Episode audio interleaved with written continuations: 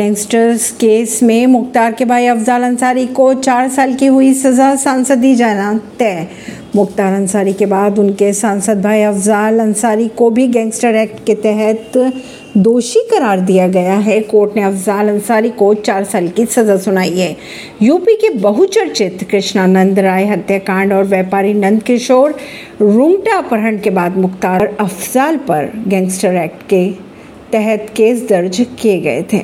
मुख्तार अंसारी को भी सुनाई गई 10 साल की सजा। खबरों के अनुसार इससे पहले मुख्तार अंसारी को गैंगस्टर केस में गाजीपुर एमपी एमएलए कोर्ट ने दोषी करार दिया था। कोर्ट ने उन्हें 10 साल की सजा सुनाई थी। कोर्ट ने सजा के साथ उन पर पाँच लाख रुपए का जुर्माना भी लगाया था। वहीं मुख्तार के भाई और बसपा सांसद अफजाल अंसारी को भी दोषी करार दिया गया है। गैंगस्टर्स के ये मामले करंडा थाना और मोहम्मदाबाद थाने से बनाए गए आपराधिक मुकदमों से बनाए गए गैंग चार्ट पर आधारित है। मुख्तार अंसारी को वीडियो कॉन्फ्रेंसिंग के ज़रिए कोर्ट की सुनवाई में जुड़ा, जबकि अफजाल कोर्ट में पेश हुआ।